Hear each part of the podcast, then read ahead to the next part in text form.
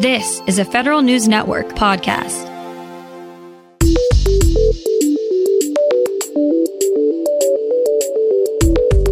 Coming up on today's Federal Newscast, using the equipment of two Chinese companies will soon be a thing of the past for federal contractors.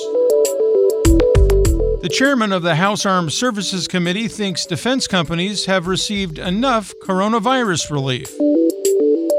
And there's a bill in Congress that would make it harder for dead people to get their hands on taxpayer dollars. These stories and more in today's Federal Newscast.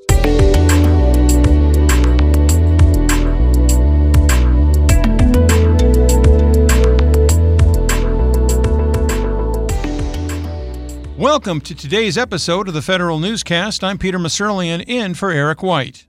Federal contractors have about six weeks to meet a provision in the 2019 Defense Authorization Bill that says they are not using any equipment from Chinese companies Huawei and ZTE in their supply chains. And any hope that deadline may be moved decreased yesterday when the FCC's Public Safety and Homeland Security Bureau formally designated Huawei and ZTE as national security threats. This means state and local governments, schools, and libraries who receive money from the FCC's $8.3 billion Universal Service Fund may no longer purchase, obtain, maintain, improve, modify, or otherwise support any equipment or services produced or provided by these suppliers. Two key IT modernization leaders are taking new jobs. Anil Cherian and Bob DeLuca have been at the forefront of the Trump administration's Center of Excellence IT modernization effort for much of the past 18 months. Now both are leaving. Cherian, the director of the Technology Transformation Service at GSA, is heading back to the private sector. His last day at GSA is July 17th. DeLuca, the executive director of the COE program, will take over as the deputy CIO at the FDIC starting July 6th. Under their leadership, the number of agencies using the COEs increased to 12 from 2 since 2018. Jason Miller, Federal News Network. The president is tapping the person behind the Bureau of Land Management's controversial Colorado move to lead the agency permanently. President Trump appointed William Perry Pendley to be BLM director.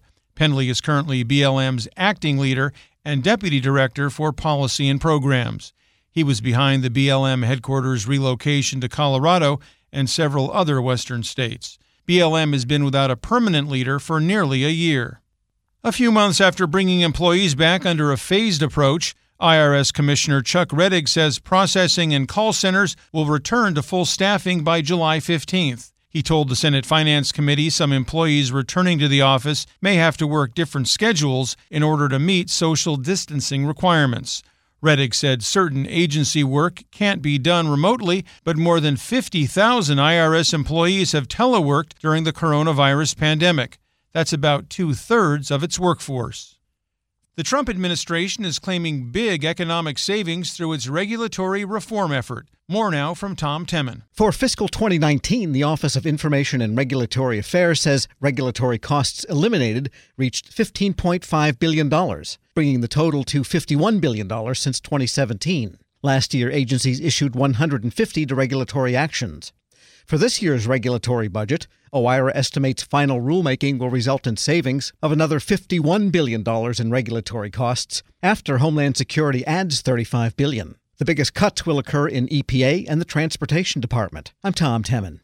Defense businesses shouldn't expect any more help from Congress. Federal News Network Scott Maucione reports. The leader of the House Armed Services Committee says he doesn't want to float any more funds to defense companies for coronavirus relief.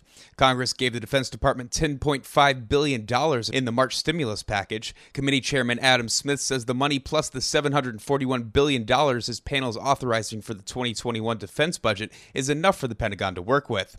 He offered using funds taken from DoD for the border wall as a means of finding extra money if it's needed.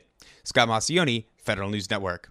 The Navy is standing up a new task force to address racism and bias across the service. Federal News Network's Jared Serbu has details. It's called Task Force One Navy. The new organization will be led by Rear Admiral Alvin Holsey, a black one star admiral who currently commands the Navy's Carrier Strike Group 1.